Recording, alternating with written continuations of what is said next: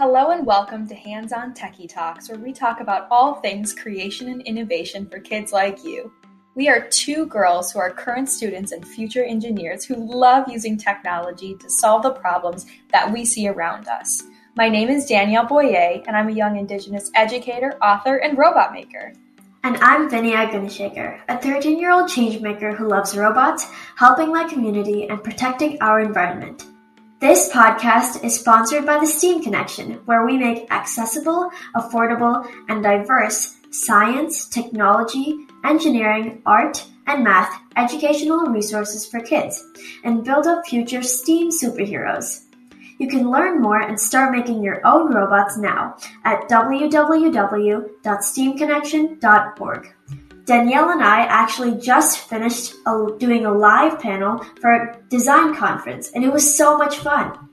You did such a remarkable job. I would have never known that it was your very first panel. I think panels are so fun because many people can share their opinions on a topic. We got to talk about all things robotics, STEAM, and education. I loved it, and we were all age 21 and under. Youth are changing the world in big, big ways, and so can you, our listeners. Today, we are going to be talking about habitat loss and how clearing trees and draining the wetlands affects animals that live in these habitats, and how technology can be used to help save the animals. This is a big problem that I'm very passionate about because I care so much about our oceans and about our indigenous lands and the animals that live on them. As someone who wants to be a biorobotics engineer, which is the emulation of biological organisms, either mechanically or chemically, I need to focus on protecting the animals that I study to model the robots after. But what does this all mean? Great question, Danielle. I'm going to read a piece by Alison Shaw on National Geographic Kids about the jaguar that really stood out to me and shows us why we should care about this. A jaguar paces at the edge of a rainforest in Brazil. The big cat once roamed through a jungle packed with trees but now part of its home is a working farm with herds of cattle that have taken over the jaguar's territory.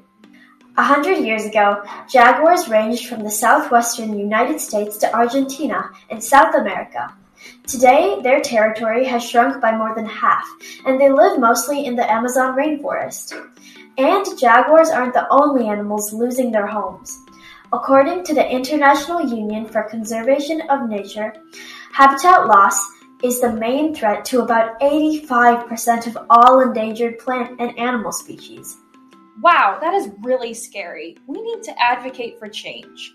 The article also talks about how tropical rainforests cover about 7% of the Earth's land, but they're home to an estimated half of all known plant and animal species. Most experts agree that about 80,000 acres disappear every single day, when trees are cut down for lumber and land is cleared for farms. Trees also play an important role in absorbing the carbon dioxide that contributes to climate change. Fewer forests means that more greenhouse gases remain trapped in our atmosphere. We talked about uh, greenhouse gases last episode and why they are so, so dangerous, and what our current presidential administration is doing about it. According to the United Nations Environment Programme, which coordinates the organization's environmental activities, the Earth is in midst of a crisis, with 150 to 200 species of plants, insects, birds, and mammals reportedly going extinct every 24 hours. That's only one day. Biologists say that's 1,000 times the rate that's considered natural extinction. A 2019 UN report notes that approximately 1 million animal and plant species are threatened with extinction, many within decades. And just so everyone knows, UN stands for the United Nations. People called conservationists work to protect animals and their habitats, but people who are good at other things or who do other jobs can advocate for animals and our Earth too. For example, our meat industry is really, really harmful to animals and biodiversity. We cut down so many trees and use so much water in the beef industry, and that's really scary.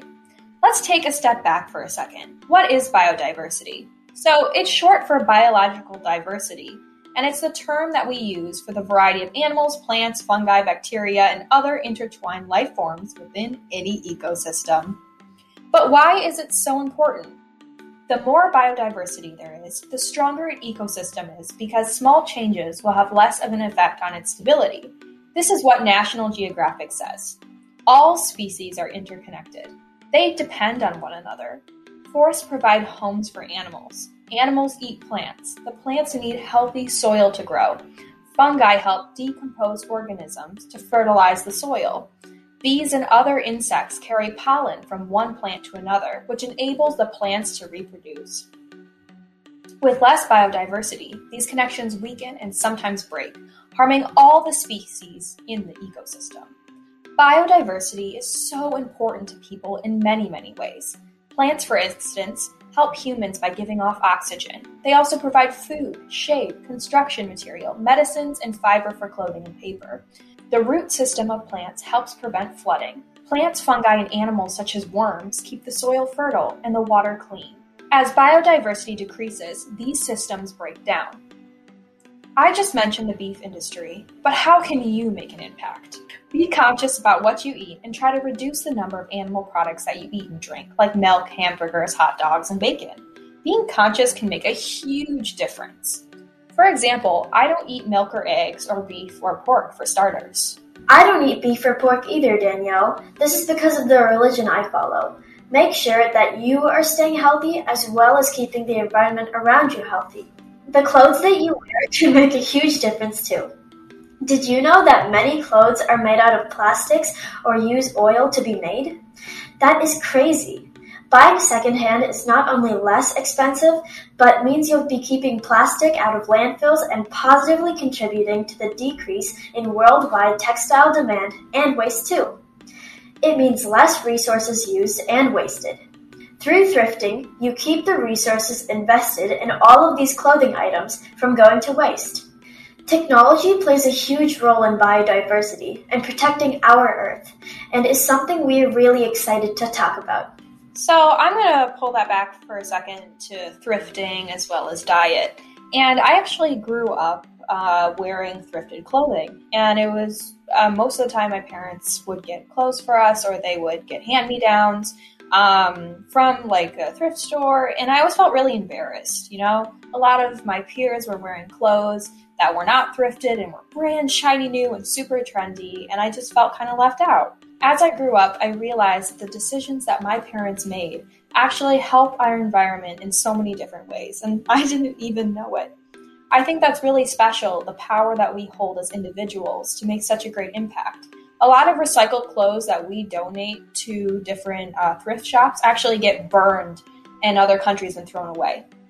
So, being able to keep stuff in our closet for a really long time and reuse them and reuse them again and wear our clothes as much as possible, that has a lot of potential to help our earth in great ways. Also, going back to food and religion, I think uh, many of us don't eat uh, beef and pork, and many of you may not for religious reasons, like Vinaya. And you may not even have considered that your diet choices uh, affect our environment in such positive ways. And I think that's really, really cool. But let's take this back to tech, something that you and I both love, Vinaya. Drones have become a great ally to conservationists.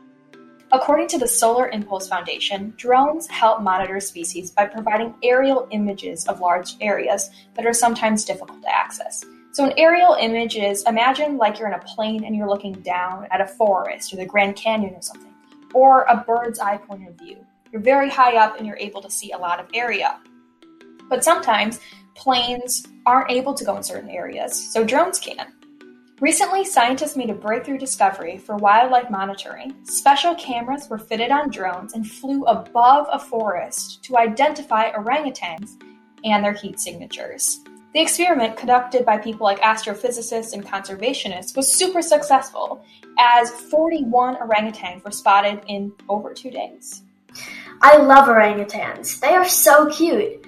Orangutans are only found in rainforests. They spend nearly their entire lives in trees, swinging in treetops and building nests for sleep. When their habitat is threatened, they have nowhere to go, and now there aren't many left in the world. Solutions using technology can be really helpful and change the world for animals like the orangutan. Think about how much tech affects the world around us. Have you ever seen a drone before? I have. I really would like to learn how to make one at home. I saw a video on YouTube about how you can 3D print one, and that made me really want to do it too. YouTube is such a great place for learning. I'm always having such a great time understanding new things. Like one time, I was on a long airport layover, and so basically, I had a lot of time before I had to catch my next plane. I was just sitting there for a super long time. I was like, why don't I check out YouTube? And I started watching a lot of chemistry videos and watched this amazing chemist and chemical experiments. And I was really intrigued. Chemistry was something that I always struggled with in school, and I was convinced that I never had an opportunity or a chance to be good at it. I would study and study and study, and I just never got better. And that's something that was really difficult for me because I take a lot of pride in being really good at different STEAM subjects. So it definitely took a bit of a shot at my pride, and I just felt really disappointed in myself. But after watching those YouTube videos and seeing that chemist explain experiments in really clear ways, I realized that I could actually do what that chemist was doing. I could do experiments in chemistry if I wanted to, and I've actually been working on one to discover the effects of different 3D print materials and how their biodegradation affects the soil around them. So, for example, just because something biodegrades, which means basically uh, decomposes into the earth, that doesn't necessarily mean that it's good for the earth. And so I wanted to look at different products that say they're biodegradable and see exactly what that means because there isn't a lot of regulation or information on what that means for specific products. So that's actually a chemistry experiment. And I realized that I could be a STEAM innovator and a STEAM superhero in different ways than ever before. And I think that's so exciting. But I want you to think about things that you can learn about online by picking up an environmental topic, say biodiversity or pipelines that we talked about in our last episode, and learn five new facts about it that you didn't know before. I suggest looking into National Geographic Kids for new topics and awesome articles. There are tons of experiments on the internet about every single topic out there. I challenge you, our listener, to make one new decision to impact our Earth. You can share the facts you just learned with a friend, or you can try to reduce how many animal products you eat, or you can try to wear more recycled clothing, or wear your older siblings' clothes instead of throwing them away. There are so many decisions that we can make to impact our Earth in small ways, which is important because there are so many things going into negative climate impact. Let's problem solve we are never too small or too young to make a difference. I think that's something that's really important to know, especially if we feel really discouraged in our STEAM process, especially like I did about chemistry or how I do sometimes about different subjects. We can continue on and pursue what we love even when there are setbacks or even when there are big problems like the threat of extinction for so many animals. But we can take that passion and that drive to do better and want to make change and use it to come up with new solutions and new ideas to help the world around us every single day.